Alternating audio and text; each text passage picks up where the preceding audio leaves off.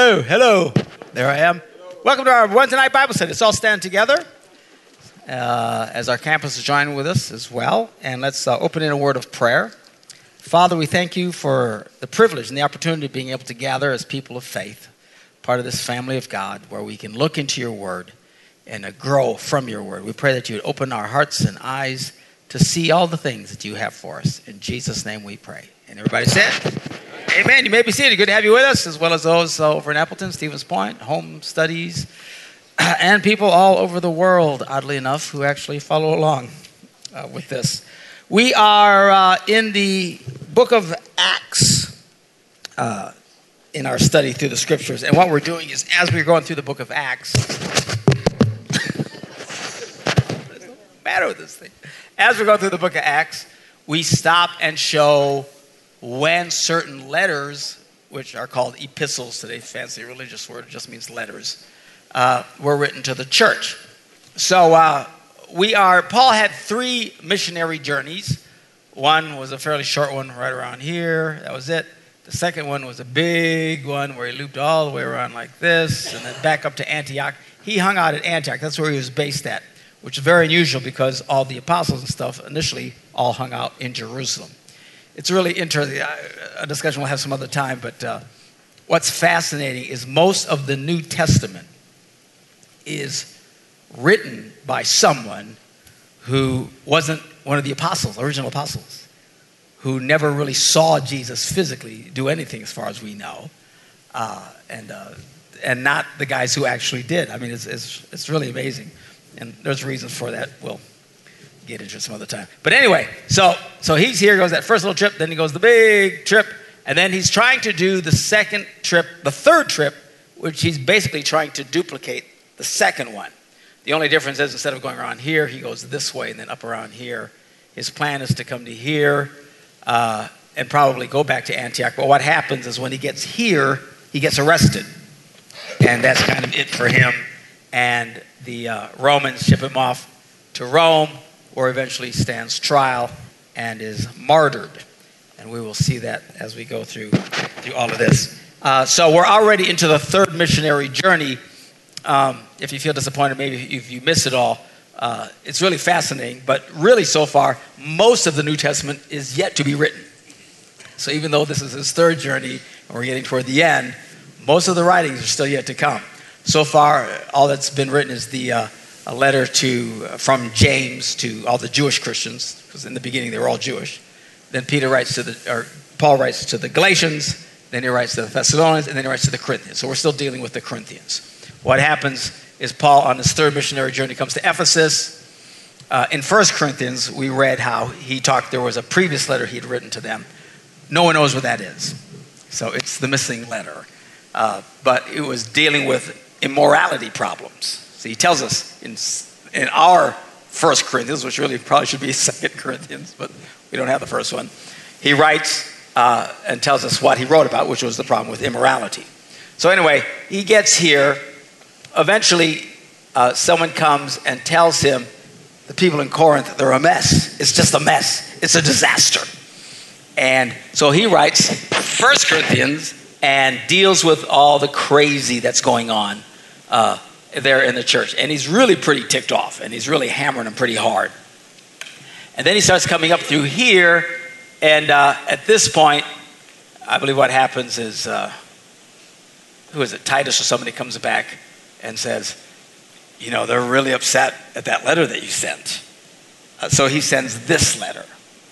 And uh, so in this letter, he's trying to clarify, calm things down a little bit and but still defending himself. You'll see as we go through this at times he'll jump into this defensive mode because there's still people in Corinth that don't like him. I don't know why. We don't know why. There's something about Paul that was really ticking these guys off. Somebody was having a problem with him. So on occasion he'll defend himself. But whereas the first letter of the Corinthians was really him just smacking them around for all the bad stuff they were doing. In this letter, much more theology about faith, about our experience in Christ, and what all this is about. So that's that's where we're at. Now, in uh, we just finished reading the fourth chapter, and what what is with this? It's possessed. Test, test, test, test, test. All right. There. Now you probably have to turn it up because I pushed it away from my mouth. No, I got the thing on it. Get a different one? Oh, a different mic. Talk amongst yourselves.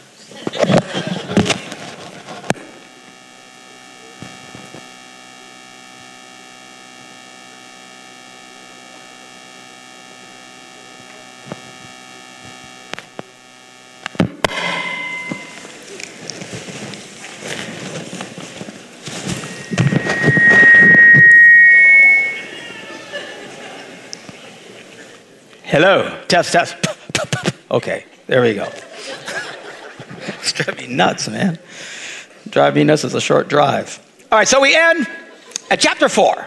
And here he writes about how, um, uh, toward the end there, about the hope of the resurrection from the dead. One of the things that we read a lot in the New Testament is this glorious hope of being physically resurrected from the dead, which is really interesting because you don't really hear much of that today. Modern day Christians, we're just looking forward to dying and going to heaven. Okay, which he also talks about next. So it gets a little confusing sometimes because to listen the way they write, sometimes you think, well, nothing happens until you get resurrected from the dead. But that's not true. He's going to show us that when you die, you immediately go to heaven, but yet there is this, still this other experience of being resurrected from the dead, which they talked a lot about anyway. So and then he ends chapter 4 with saying, uh, So we fix our eyes not on what is seen, but what is unseen. For what is seen is temporary, and what is unseen is eternal. Which I guess I can go right back to my original thing that I played around there for a minute. I think one of the reasons that so much of the Bible is written by someone who never even saw Jesus is this whole experience is not based on what you see. It's just not. Isn't that fascinating? You would think now these guys did eventually write, but in limited ways. And, and most of the apostles never wrote anything. We never hear from any of them. So it's fascinating that so much of what we are built on is strictly from people who never saw any of it, which is amazing. Uh, wow, so incredible. So, anyway, so we're picking up at chapter 5. All right? And again, for those of you new to the Bible, the Bible was not written in chapters. It, someone later came along and made chapters and verses so you could find where we're, we're looking. So, anyway, it's just one continuous letter. For we know, Paul goes on to say, that if the earthly tent we live in is destroyed, now he's not talking about camping, okay? He's talking about our physical body. He's back to the body thing. He knows that if this is destroyed, we have a building from God, an eternal house in heaven, not built by human hands. So this is the first time we really start getting a picture that it doesn't just end. We don't just all, because up to this point they talked about you know, when you die, you fall asleep and looking for the resurrection and all that kind of stuff. And all of that is true in a sense, but the reality is, at this point, uh, I'm sure the Holy Spirit and talking to God, Jesus, and everything, all the revelations he's having, is letting him know that there's a transitional stage. We don't just fall asleep and wait for nothing when we're dead. We immediately go to be with Jesus, and then yet we'll be resurrected. So, okay, so meanwhile, uh, verse 2, he says, we groan, uh, longing to be clothed instead with our heavenly dwelling, because when we are clothed with the heavenly dressing, we will not be found naked. And most people, unless you're very, very odd, don't want to walk around naked. All right? Now, obviously, the analogy there is, you know, just everything being exposed and who we are and stuff like that. So we're clothed uh, with righteousness from Christ. For while we are in this tent, again, talking about this body, we groan and are burdened because we do not wish to be unclothed, but be clothed instead with our heavenly dwelling, so that what is mortal may be swallowed up by life. Now, this is really interesting because we see a lot of this in the New Testament. The early Christian experience, and really the proper Christian experience, is at some point there should be a desire to get out of here. Are you following me? Uh, we should always be aware this is temporary. The job is temporary. Cleaning the toilet is temporary. Dealing with the kids is temporary. All the stuff we go through in life, we all have stages of life. It's all temporary. Uh, and we shouldn't get so caught up in this. And certainly we shouldn't be getting so caught up in everyday living, as I talked about last week, that is like the thorns of life that start sucking the life out of you, which Jesus warned about. As Christians, you should not be so obsessed by your daily life and your existence that, and I'm telling you, the vast majority of Christians, I'm convinced, fall into this trap. The idea of heaven for them is a million miles away. They, they don't even, oh, oh, yeah, yeah, I guess we're going to heaven someday. Well, I hope it's not until, you know, after I retire or after I get to see the next Star Wars movie or whatever the thing is, you know. I remember one girl telling me, oh, you know, she's a teenager. Oh, I hope Jesus doesn't come back till I get married. You know, she wanted to have a husband. So, I mean, everybody's got their thing. We shouldn't be so obsessed about this life that we forget about the next life. What these guys constantly kept in mind is this is temporary.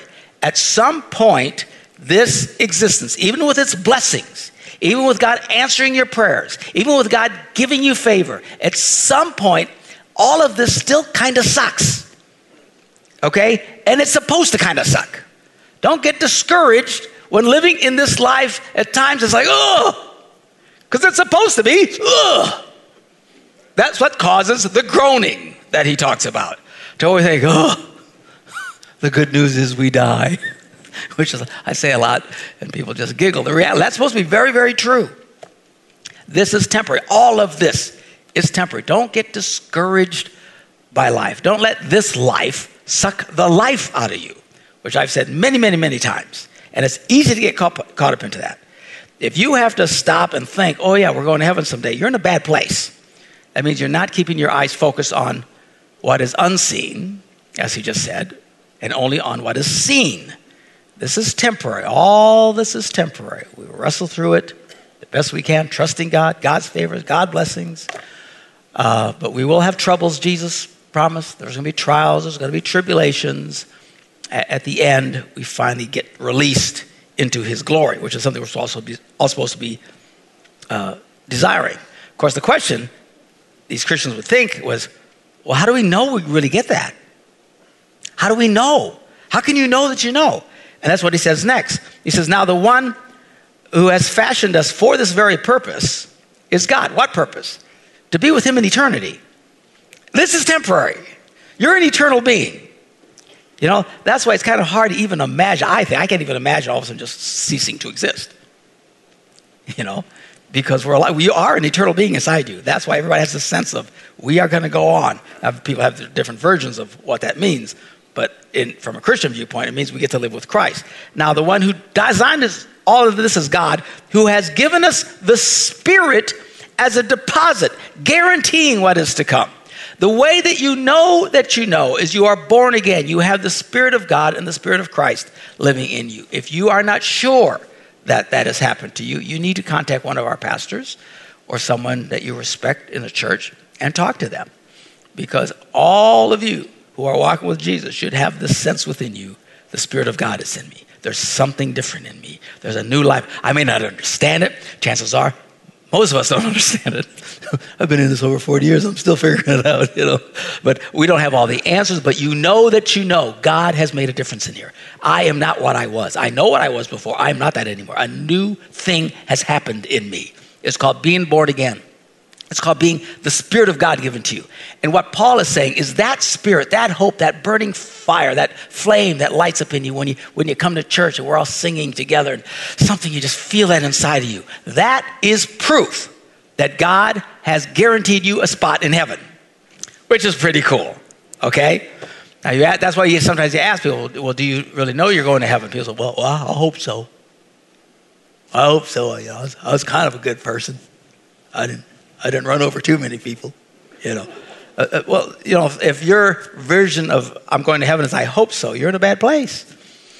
Because when you really get this, it becomes real, and it's so real. It is the deposit. Is that is that guarantee that you are going to experience this someday with God? Pretty cool. Therefore, we are always confident and know that as long as we are at home in the body, we are away from the Lord. But for we live by faith, not by sight. In other words, what he's acknowledging is that as Christians, and as long as we're here, in a sense, we're really, there's this thing of faith that goes on because you don't see everything. You don't know what's going on, which is how we live as Christians. We live by faith. What we can't see more than by what we can see. We are confident, I say, and would prefer to be away from the body and at home with the Lord. Which is a really morbid way of saying, you know, a nice way of saying a very morbid thing, which is, boy, wow, I wish we were all dead. Because if I was dead, I'd be out of here and I'd be with Jesus. I mean, you get, now, this is obviously the Apostle Paul. He is at a level most of us highly unlikely will ever attain. I mean, he is having visions and dreams and walking with God and all, even though he's suffering physically terribly in his body at times, which he'll talk about in a bit. Uh, he is so close to God. He says, Man, I can't wait till I die because I get to be with him all the time. I mean, there should be a, you know, that, wow, how cool is that? So we make it our goal to please him, whether we are at home in the body or away from it. For we must all appear before the judgment seat of Christ, so that each of us may receive what is due us for the things done while in the body, whether good or bad. Now, this is interesting. This is something he talked about in his first letter to the Corinthians. I'm going to jump back over there. Chapter 3. Uh, chapter 3, verse 11. If they can pop that up quick enough. Enough messing with somebody back there. Chapter 3 chapter 3, verse 11 of, of, of 1 Corinthians. Is that 1 Corinthians? No. No, it's not. That's not. Oh, yeah, there it is. Okay. For no one can lay any foundation other than what has already been laid, which is Jesus Christ. If anyone builds on this foundation, so you, you can't start this on your own. All of this is started with Jesus Christ in our lives. He's the foundation of our life. Now that you've received Christ, you just don't sit back and do nothing. We're supposed to be active in our faith and honor God. And Jesus gave all these parables about doing the right thing and advancing his kingdom.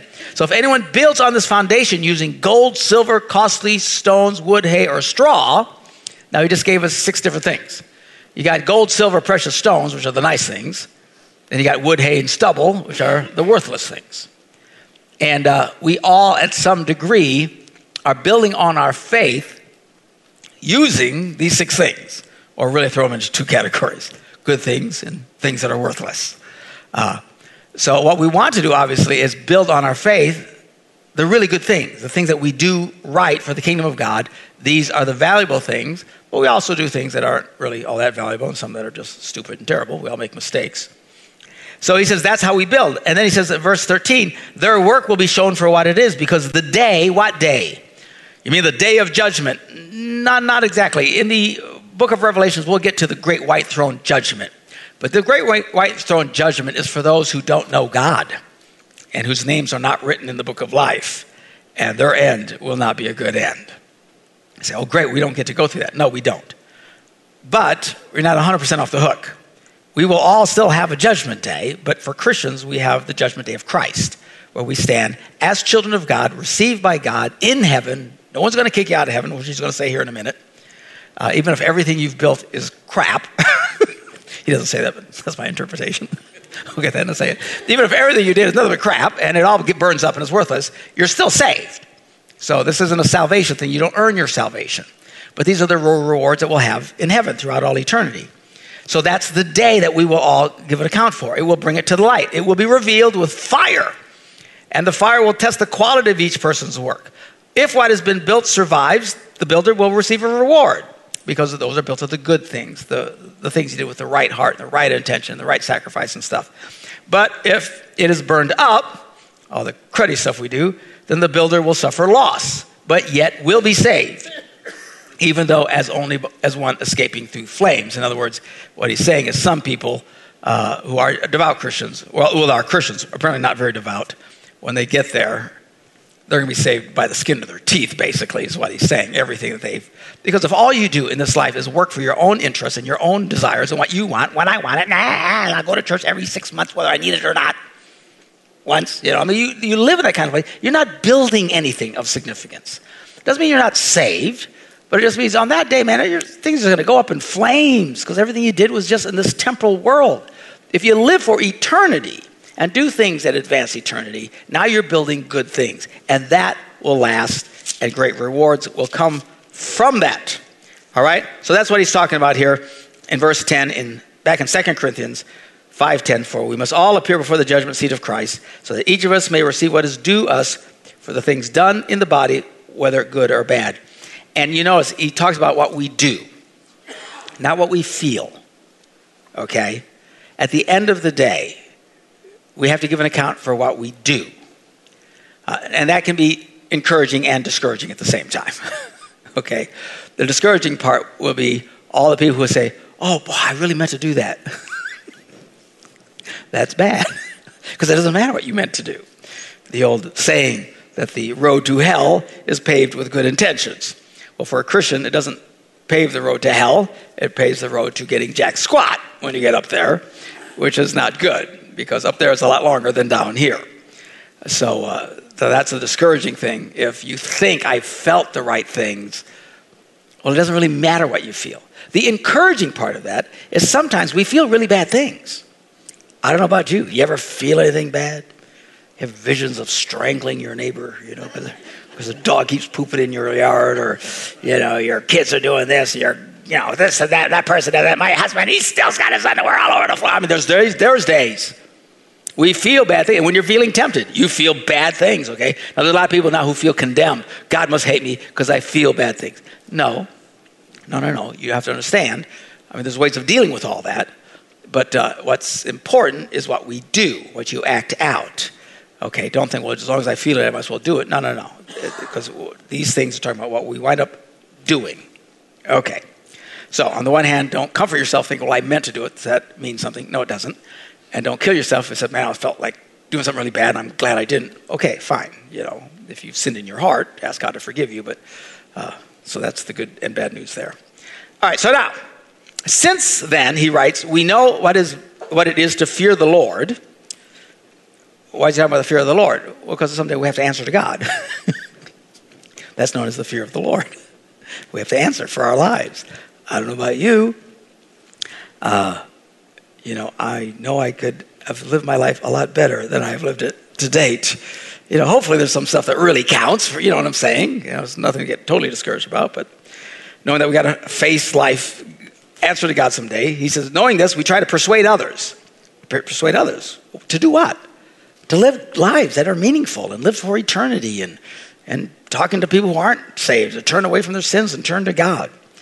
What we are is plain to God, and I hope it is also plain to your conscience.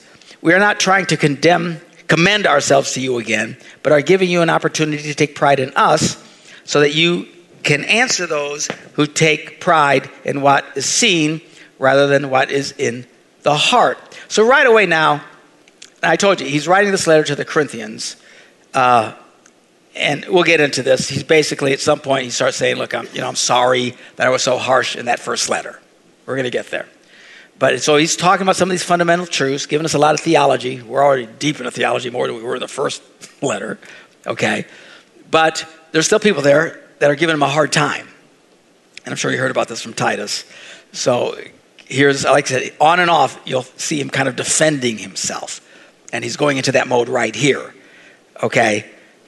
Um, uh, again, we're not trying to commend ourselves to you again, but we're giving you an opportunity to take pride in us so that you, so that you can answer those who take pride in what is seen rather than what is in the heart. There's people in your church that are just looking at us from a worldly perspective and they don't like me for whatever reason. I mean, everybody's got stuff people they don't like, you know, there's people that don't like you or whatever. And he's trying to say, clearly there's people in the church like that, but I want you to see what's in my heart. Uh, he says, For if we are, quote, out of our mind, why is he saying that? Because there's people in the church who are saying, the man is crazy. The man is crazy. I don't know why they were saying he was crazy. I don't know why they were dissing him. But there was something about Paul that some people had problems with, which is really not that shocking. The truth is, you can take the most esteemed man of God that you can think of.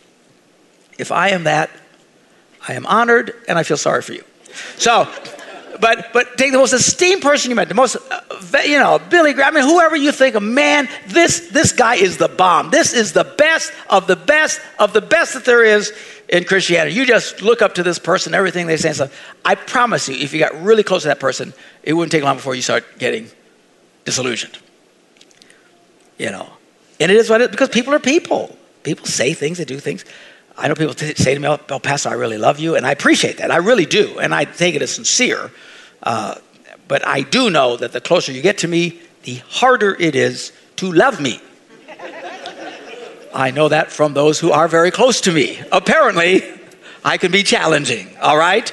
so that's true with anybody. So, uh, you know, I don't know why some of these people didn't like him. I suppose, suppose at some point Paul was still a human like everybody else, and there were things about Paul that people didn't like. In fact, I don't think I had this conversation with you one time, Pastor Joe. Uh, I really think that if Paul were in alive today, that a lot of people wouldn't like him. He was intense. He was really intense, like, holy cow, relax, you know? I mean, so I, in, in, modern day Christianity, if they didn't like him 2,000 years ago, I'll bet your bottom dollar most churches would bar him and wouldn't let him show up at all because he was so intense about stuff, you know? So anyway, I don't know. They were close to him and there were some that didn't like him. They said, look, he's crazy, man. And he said, well, if we're out of our mind, as some say, those guys, it's for God. If we're crazy, we're crazy for God. If we're in our right mind, well, it's for you. Uh, he's basically saying, Look, I don't really care what you say about me. He's really kind of trying to make peace with these people. For Christ's love compels us because we are convinced that one died for all, therefore all died.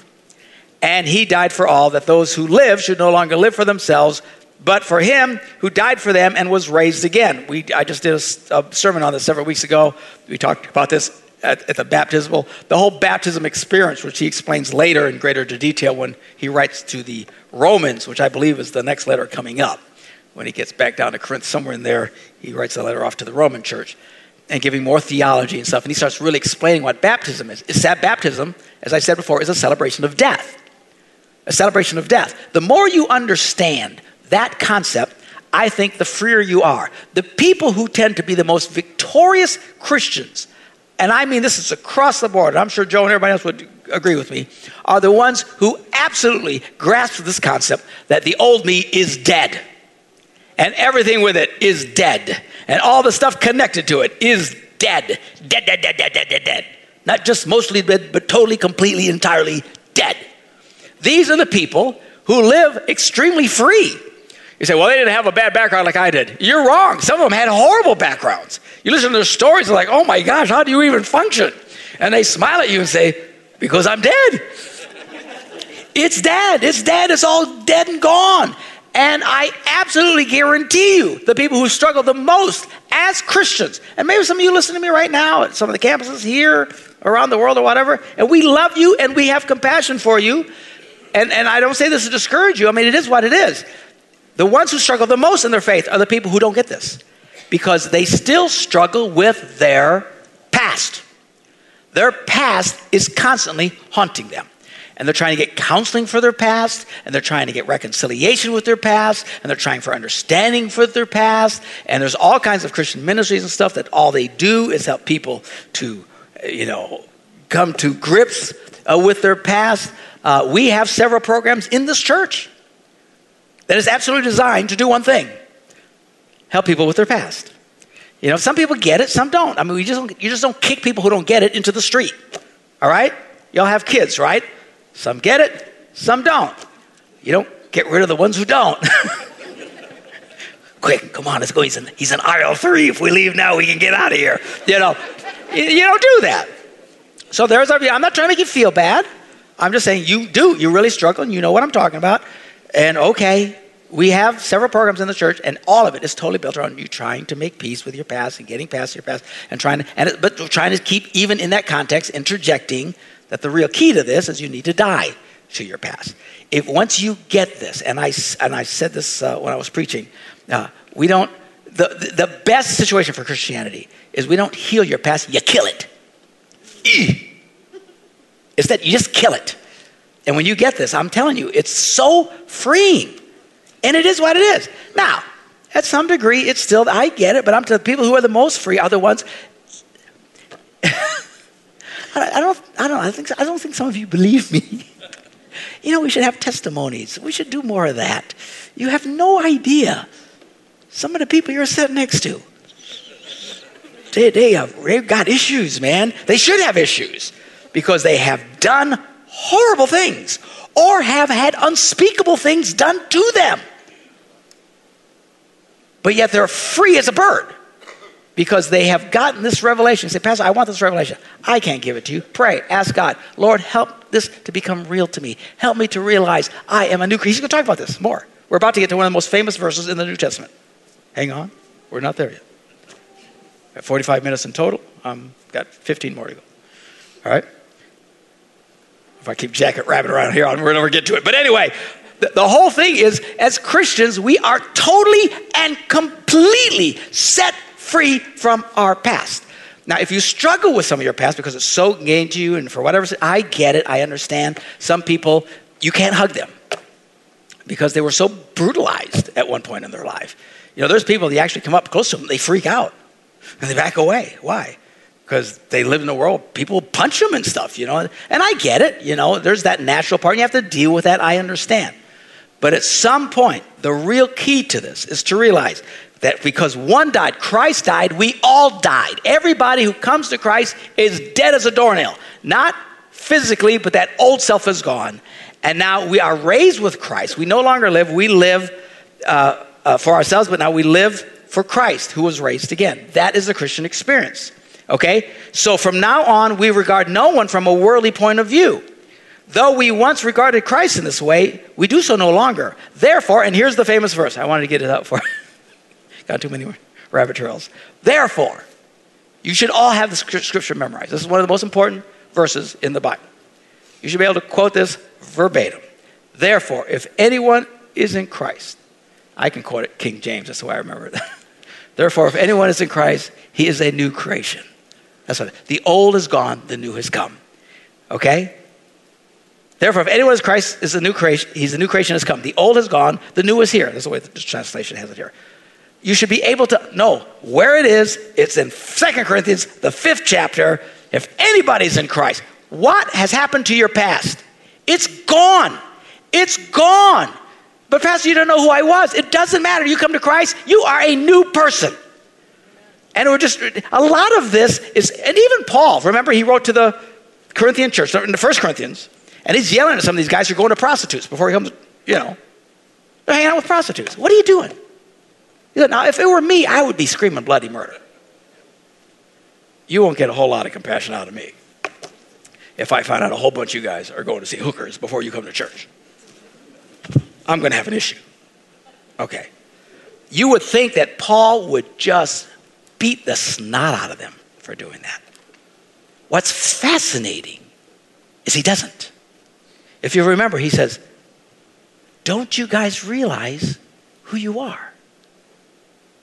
He knew what was happening. They were still living in that old pattern, still thinking in the old way. And that's when he writes and he says, uh, Your body is the temple of the Holy Spirit. All right? People quote that all the time when they talk about health stuff. You know, the reason you should eat salads and fried squirrel brains is because your body's the temple of the Holy Spirit. And you should be gluten free because your temple doesn't want gluten because I don't even know what gluten is, but apparently they don't charge you for it. It's all free. That's not what he's talking about. No, you should take care of yourself. But that's not, when, when it says your body's the temple of the Holy Spirit, not talking, you shouldn't smoke cigarettes because your body's the temple of the Holy Spirit. That's not what he's saying. The context of that is don't hang out with hookers. that is the context. And rather than scream at him, he says, You don't realize who you are. Once you start to realize who you are, it changes you. So the one thing he's trying to tell them, uh, the people who get, like I said, the people who get it walk very free. But there's a lot of people, even like some of these guys in first grade, they didn't get it. He didn't scream at him, he wasn't yelling at him. They had their programs for him, whatever, to help them heal. I get it. But even that whole program is to get him to this point where you realize that no longer has control over you. It doesn't matter what has happened to you because the old is gone, the new is here. We are now new creations in Christ Jesus. So he starts telling them, Don't you realize who you are? When you join together with someone sexually, you become one with that person. Jesus isn't living in you. Is Jesus supposed to be joined together with a prostitute? That's what he's saying. That's what he says literally. He says, That's why, don't you realize your body is a temple of the Holy Spirit? You, you don't live this way. That's why we don't live this way. And I've used this analogy many times. I, I like watching these movies where there's dozens of iterations of this, where some dork somewhere finds out that he's actually the, the next king of some make believe country or something like you all see these right you know they're cute things and and the guy's a complete dork and a loser and uh, according they do this thing apparently you're the king and you get a gazillion dollars, and but you need to start acting like the king. And that's what the whole story is based on. And how this person, who is such a slob and a disaster, by the end of the movie is absolutely transformed. They become something different because at some point it dawns on him I am the king, I am royalty. People who are royal don't act this way. People who are royal don't talk that way. People who are royal don't behave that way. They carry themselves different. And I always enjoy it because I always think of the analogy of Christianity. Because that's what Paul was trying to get across to the Christian uh, church in Corinth. Is they were some of them were acting really badly because they weren't getting this. And, and so he's challenging them to get it because once you start to realize who you are, it changes everything. Right? I mean, if, if you found out that you were the next in line uh, to inherit all of Bill Gates' money, that would change your day. Would it not? Even though you're still broke and you're still struggling, your outlook on life changes dramatically. It might be 20 years before you get that money, but it's a different walk, it's a different attitude because I am going to be, for all practical purposes, I'm the next multi billionaire in this country, just waiting for somebody else to die. All right, just anyway, we're making up different analogies here and stuff. If you're like that, by the way, let me know. Uh, okay. I want to spend more time with you. Praise God. Okay. So, where am I? Da, da, da, da, da, da, da. So, the old has gone, the new is here. Now, all of this is from God who reconciled us to himself through Christ and gave us the ministry of reconciliation. That God was reconciling the world to himself in Christ, not counting people's sins against them. Now, this is so powerful, but it's confusing because he's using fancy words like reconciliation. What the heck is he talking about? Okay, we got to go back to the beginning. We have God and man are, are together, and there's nothing separating them. Okay, Adam in the garden, his wife Eve. At some point, they turned their back on God. Uh, people say, How long do you think that took? Well, based on his offspring, I'd say about 45 minutes. Okay? I mean, it's really interesting, right? Because they hadn't even had sex yet. I would have thought that would have been at the top of my list. You know what I'm saying? But, uh, you know, they hadn't even gotten to that yet. Right? I, I seriously don't think it was a very long time at all. All they knew was, what tree can't we have? Look, it's so pretty. and, and then they mess everything up. As soon as they mess everything up, there is now something separating them from God. What's it called? Sin. So sin separates us. So throughout all of the experience on earth, God's goal was to reconcile with mankind. He wanted to break down this wall of sin so that he could be close to you again. And all of this happened when Jesus died on the cross. In that act, that incredible, glorious, central moment in the history of the universe, is when God busted down that wall. And now, when you come to Christ, He lifts all that, and there's nothing separating you anymore. That's why you can walk with God right now. You can pray and talk to God right now. You don't need to talk to saints. You don't need to make an appointment with his mom or anything else. You talk directly to God because he has reconciled himself. That is the miracle of the cross. That is the power of the cross. It breaks all that stuff down. And I love this phrase not counting people's sins against them. And what's amazing to me is how many people, even as Christians, they, they don't get this. They're still convinced. It's like someone who's in, getting ready to inherit a billion dollars and they don't get it. Or someone who has inherited, you know, hey, you're poor. You're really poor. Really? They put $10 million in your bank account. Well, I don't believe it. Well, well, why don't you get a check and write a check? Well, I don't know how to write checks. It's complicated. So you live in poverty the whole time, and the whole time you got millions of dollars sitting in a checking account. I mean, that's the same kind of analogy. We, we, we, we don't realize what we have. We'll read about when we get to the Ephesians. Paul says, Man, I pray for you guys that the eyes of your understanding would be enlightened so you can see what you have. He saw this, this challenge. He got it. Lots of them got it. And the most victorious Christians in the world get it. And that's why they walk with a spring in their step, because they it. But so many, even people of faith, they've come to Jesus, they're saved, all that stuff, but they just don't get it. They still think God is mad at them. And that God knows all your rotten stuff and He's holding it over you. And the only reason He doesn't strike you dead while you're sitting in churches, He might accidentally hit somebody next to you. All right? I mean, that's what some people's thinking is this way. And that's not the way it is. It doesn't function that way anymore. It's all totally, totally different. We have been reconciled to God, and He does not count our sins against us. Somebody say amen. amen. That is a beautiful thing. And he has committed to us the message of reconciliation. That's what we do. That's what Paul says. That's what I'm doing. That's what I'm all about. I'm about getting this reconciliation thing going. I'm preaching everywhere to the heathen, letting you know, hey, I got good news for you. You can be reconciled to God. You can't buy it. You can't uh, earn it. There's nothing. You can get it by faith. And then trying to teach these Christians what this means now that you've been reconciled to God and God does not count your sins against you anymore. Thank God for that. Thank God for it. Now, I have a pet peeve that I'm about to get on. I'm setting you up. Okay. You know, we, we all have pet peeves. and I have some biblical pet peeves. Uh, I'm often shocked by some of the things that are taught in evangelical Christianity. Not all of them. But there, there's things that are taught.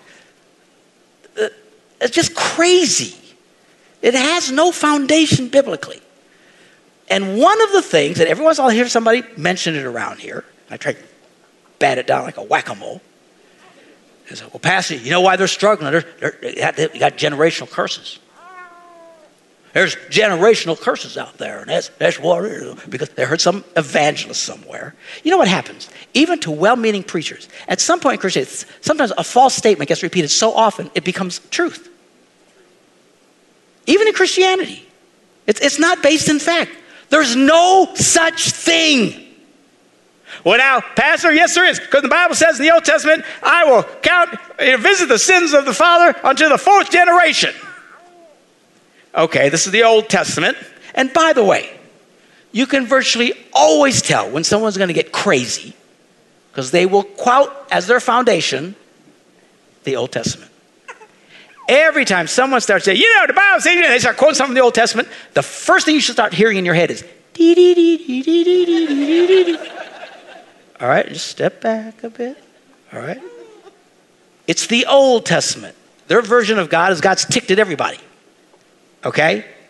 And he was, because he was not what? Reconciled to them. But read the rest of the verse. I will visit the sins of the father, even unto the fourth generation, for those who hate me. Well, I suppose if you're going around hating God, hating God. Now, there's people who hate God. Yeah, I suppose there's issues in their lives. But it, where do you get generational curses? A phrase that even found in the Bible. Well, well, we have problems with alcoholism. Really? You and 18 billion other people. For heaven's sakes, that's not a generational curse. Well, I struggle with lust. Well, there's a shock. I don't know anybody who struggles with that, except every man on the face of the earth. right? You know, it's so weird. Man, we're so simplistic. God help us. You can take a hundred women, get them down and say, What's your greatest challenge? And you will, if you do it to a hundred women, you'll get all kinds of answers. I struggle with fear, insecurity, low self esteem. I got faith issues. I have to struggle with patience. All this. Okay. I mean, it, it's a tapestry, a glorious tapestry of all the things that they struggle with. You get 100 men together and say, What is your number one problem? 100 of those men will say lust. It's true. It's that's, that's our biggest thing. It just screams at us. It's not the uh, result of a generational curse in your life. It's the result of testosterone floating through your brain.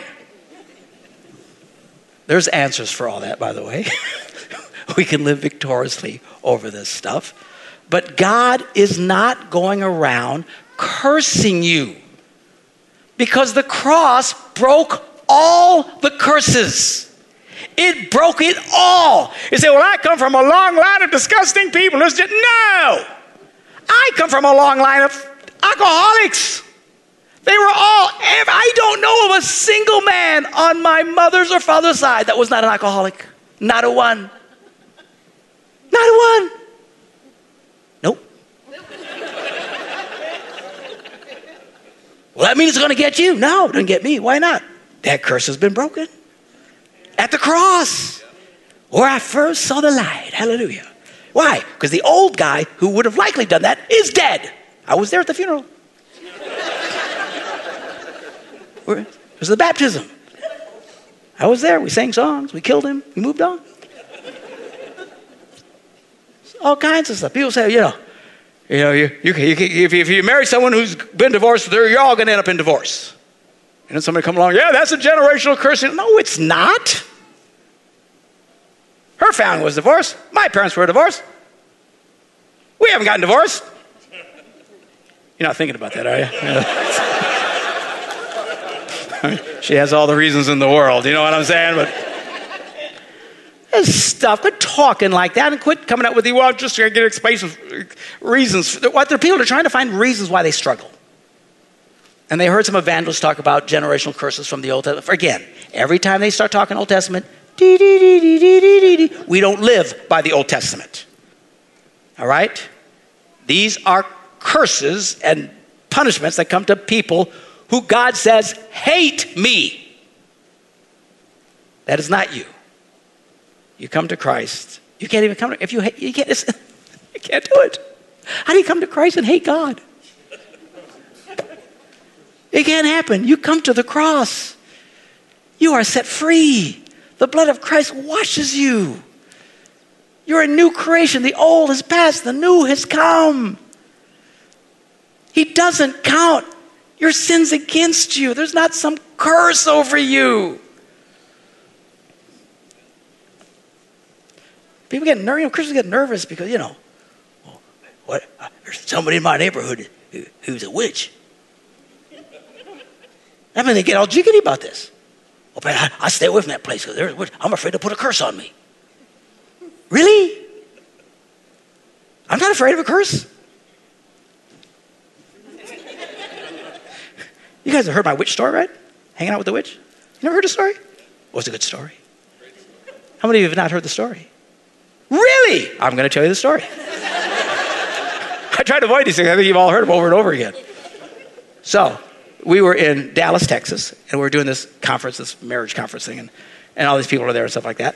And this lady comes up to me, and she's just as bubbly as she can be, asking all these questions. And she just, uh, and she says, What do you do? I said, I said, I'm a pastor. She goes, Really? I'm a witch. And of course, I said, Are you a good witch or a bad witch? Which she didn't think was very funny. So, anyway, so we talked for a while, and you know, people just get off. I mean, people just freak. I've been in churches telling this story, like, you know, traveling around the country, and, and she was a witch, and you can hear the entire congregation go, Really? You're afraid of a witch? This makes y'all go,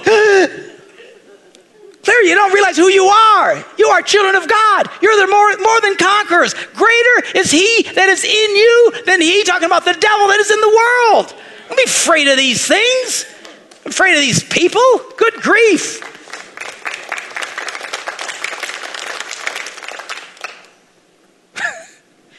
so, anyway, she goes away. I said, I was just talking to a witch. Really? Yeah. All of a sudden, she comes back and says, Hey, me and my friends, because her little witchlets were with her, and said, uh, Whatever you call them, I don't know what you call them. And like a little coven or whatever. They said, We want to know if, if you come to dinner with us tonight. And I said, I would love to.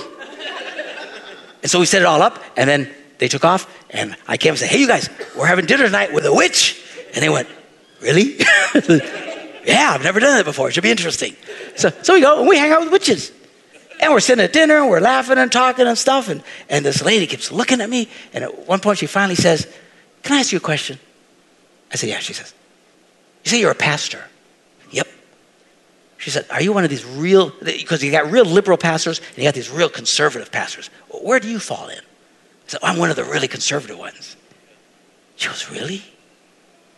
I said, Yeah, why? She says, I've never met a conservative Christian who wasn't mean to me. Said all kinds of bad things to me and quote Old Testament verses that witchcraft people should be killed.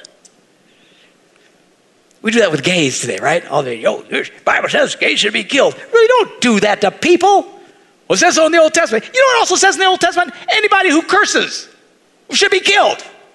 We should pretty much knock out half of you. Is anybody who disobeys their parents should be killed, which would take care of the other half of you. Why was it like that? I don't know. Ask a rabbi. We don't live by the Old Testament. We live by the New Testament. Somebody say amen. amen. Don't get all caught up. Now, there's good things in here, and I love reading this because there's all sorts of lessons and stuff in here. But we do not live by the, the laws of Moses. All of this stuff, we are free. That's what Paul wrote about in the whole letter to Galatians. Free at last, free at last. Thank God Almighty, we're free at last. We don't live by that stuff anymore. Every time, almost every time you run into some Christian who's a little nuttier than a bat, they're quoting the Old Testament.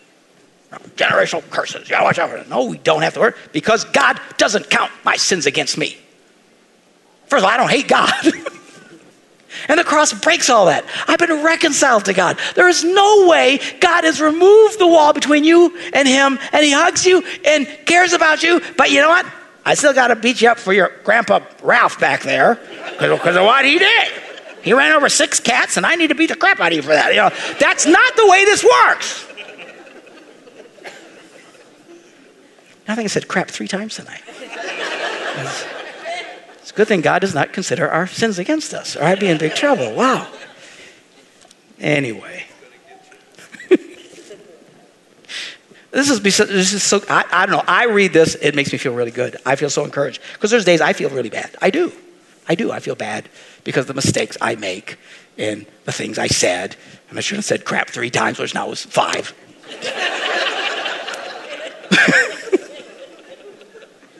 and I feel bad. And, uh, and I, I, like you, I mean, there's times I just feel like God must really, really had it up to here with me. You ever feel like that? I mean, come on, right? And then I read this and I go, what? That God was reconciling the world to himself in Christ. Why? Because he was not counting people's sins against them.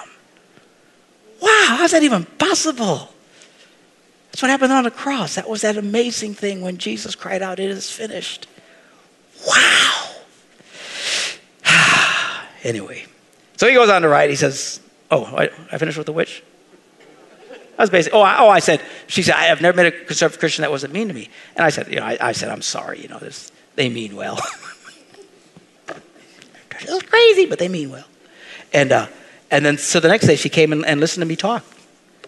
And at the end, she runs up to me and she just grabs me and says, You make me want to become a Christian. And she ran away.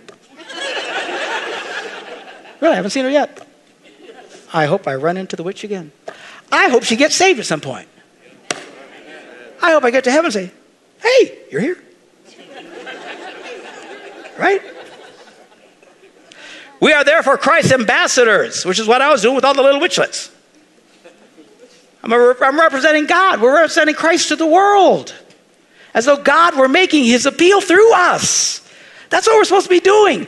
God, why doesn't God make his appeal to these people? Because you ain't saying anything. We are supposed to be making the appeal to these people to to get connected with God. We are Christ's ambassadors. We represent Christ as it is as if God is speaking through us to these people. That's why we should be doing what we're doing. We implore you on Christ's behalf be reconciled to God. God made him who had no sin to be sin for us, so that in him we might become the righteousness of God. Wow. I mean, it's the swap of the ages. You guys ever, anybody read the book Tale of Two Cities? What is it? You ever see the movie? That's all I saw. I didn't read the book. it's too fat. But it's, it's, it's one of the classics of uh, English literature. Nobody's read it? Uh, okay, three, we're the most educated people on earth here. So, anyway, starting with me. So, but this is a classic. Okay? So, what happens in this book is this guy, I, I preached about this some weeks, some months ago. It, it, it was the incredible swap. This guy is in love with this chick. the chick isn't in love with him. She's in love with another dude. So she marries the other dude, but he says, I, I'm so in love with you, I'll never be with anybody else. And if I can't have you, I'll just be without anyone, you know. Not me. I'd say, okay, I'm going to go find somebody else. But anyway, that's what he did. It's a romantic book. So anyway, the other guy is in prison and he's going to be beheaded. That's what they, they did, chopped off people said during the French Revolution. And the guy so loved the girl. And, and, and everybody, they were dead ringers for each other. They, you ever meet somebody who looks just like you? Anybody do that? I, met a guy. You remember this guy in, uh, it was in Denver when we were there. Some guy looked exactly, exactly like me. Not a little bit like me. I mean, even my own wife thought it was me. That's creepy, okay? I looked at him and I thought it was me, and I knew that couldn't happen because I'm right here. And, and I'm looking at him and he's looking at me, and I mean, we're both like, wow, what is that? He was the best looking man I have ever seen, ever seen in my life, all right? So apparently, one of the premises of the story is that these guys were like that. And it starts out, they first meet each other because there's this dramatic courtroom scene where this, they're accusing this guy of a crime, and they bring in the other guy said, Is this the man? Yeah, that's the man. And they said, Well, that's not the guy because this is this other guy. oh, oh. So reasonable doubt, he gets off. I mean, that's how the whole thing starts out. That's how they become friends. Anyway, so he loves the girl so much. He can tell that she is devastated because this guy is sentenced to be killed. Full confession. I'd be thinking, good. Because now I get the girl, right? Dad, I'm just telling you that, that's just, I've got my issues. well, praise the Lord. Have a nice death. we'll, be, we'll be praying for you. Bad. I'll take care of her. All right, we're all good. All right. So, but that's not what he does. He so loves the girl because she so loves him that he goes into the prison. He drugs the guy, knocks him out, and swaps clothes with him. And one of his friends carries him out. So the guy's he's unconscious. He doesn't even know what happens until he gets out of there. And he realized that this guy stayed. So the next day or whatever, they cut off his head. And when he's in line going up to the uh, guillotine or whatever, he says, It is a far better thing than I've ever, ever done before. I mean, it's a great story. It's a, a, story of love, of sacrifice, and of the Christian message of this incredible swap. That's what happens when God swaps places with you. Jesus comes. He takes, so here's Jesus in all of his glory. All right, John, come here. You're a bad sinner. Come here.